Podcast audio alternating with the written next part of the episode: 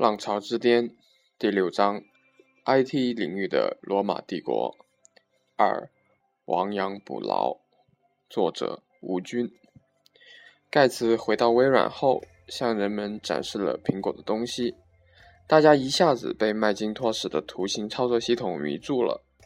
而且，接受苹果开发任务的工程师们很高兴地在麦金托斯的操作系统下工作。此时，盖茨的心情更加沉重了。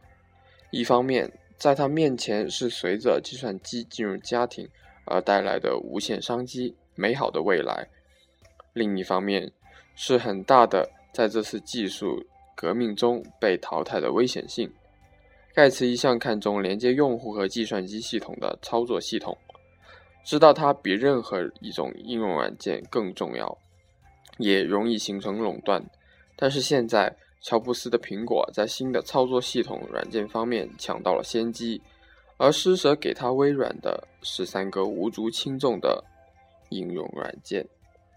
盖茨采取了亡羊补牢的措施，他知道要在短时间内在操作系统上赶上苹果已经不可能了，微软只能先减少苹果麦金托斯对危机市场，尤其是操作系统市场的冲击，赢得时间。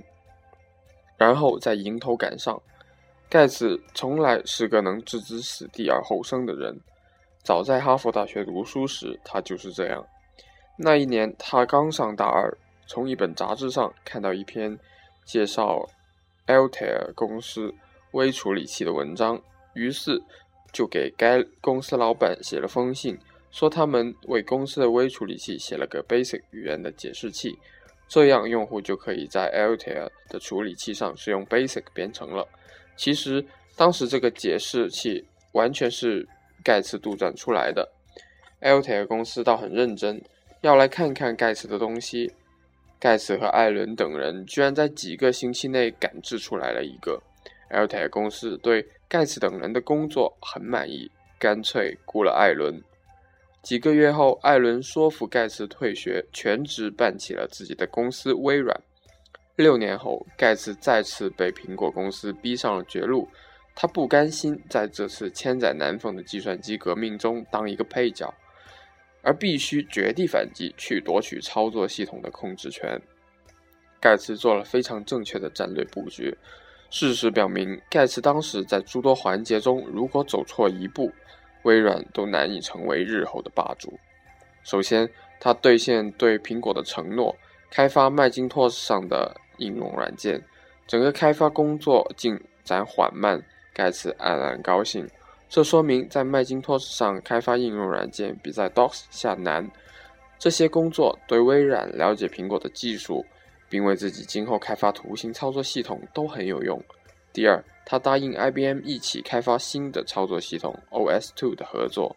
显然，IBM 此目的是想从微软手里夺回自己 PC 机操作系统的控制权。但是微软还是答应了，因为这样一来就可以借助 IBM 的力量锻炼队伍，二来可以制约苹果。但是微软在推广 OS2 上并不卖力。最关键的第三步棋，微软暗地里偷偷的。非常低调的学习苹果，悄悄开发 Windows，并抛出了两个玩具版 Windows 1.0和2.0。这两个必须依靠 DOS 版的版本很不成功。当时没有人能认为微软能做好图形界面加鼠标的操作系统。盖茨暗地里却请来了很多高手助阵，包括斯勒公司最早做出图形界面的一些人。当时最好的操作系统 VMS 的主持人戴维·内维卡特勒及操作系统著名的专家吉姆·阿尔钦等。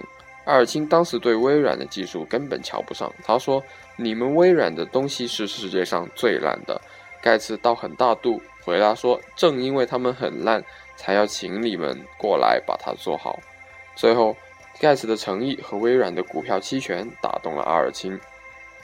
完成了在研发上的布局，盖茨要在市场上尽可能用它落后的 DOS 坚持到微软新一代的操作系统开发出来。微软的做法概括起来是两句话：薄利多销和来者不拒。一九八零年，盖茨把他在哈佛认识的同学史蒂夫·鲍尔默请来做微软的 CEO。如果说盖茨是微软这条巨轮的船长，那么鲍尔默则是开船的大副。鲍尔默到了后，把公司管理正规起来。他为微软制定了后来证明是非常有效的营销方案。微软将 Basic 免费提供给 IBM，同时以几乎免费的价格，以每个拷贝五美元，将 DOS 预装在 IBM PC 机上。这个价钱便宜的大家连盗版都懒得到。也正是这些原因，微软早期软件销量大，但是不很挣钱。但是微软用这些条件换回了 DOS 的销售权。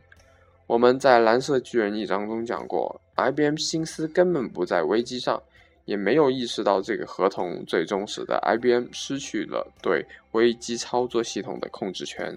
免费的 Basic 和五元预装的 DOS 其实是微软的一个钓饵，它是为了吸引软件公司和计算机爱好者在上面开发出各种各样的软件，使得用户产生对微软的依赖。在众多应用软件中，莲花公司的制表软件 Lotus 一二三最为成功，几乎每台 IBM PC 微机上都装了一份。这使得很长时间里，开发应用软件的莲花公司居然比开发操作系统的微软还大。但是 DOS 的缺陷是任何搞计算机的人一眼都能看得见的，它是一个非常小、非常简单的操作系统。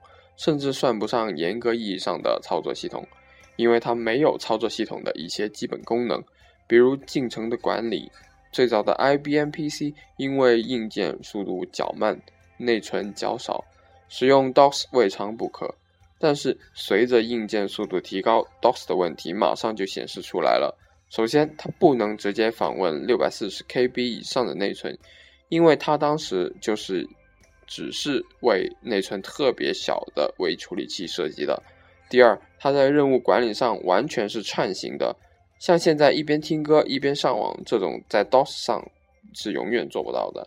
尤其是等到三十二位处理器八零三八六出来，DOS 就大大限制了硬件性能的发挥。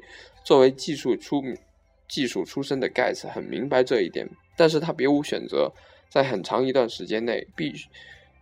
微软必须全力推广技术上已经非常落后的 DOS，而且还大张旗鼓地对根本没有前途的 DOS 做了几次非实质性的升级，这样可以争取时间。微软的这种做法其实很冒险，因为它是在用大刀长矛死死抵抗着苹果和后来的 IBM OS2 的洋枪洋炮。但是这一次，微软居然打赢了。微软是怎样创造奇迹的呢？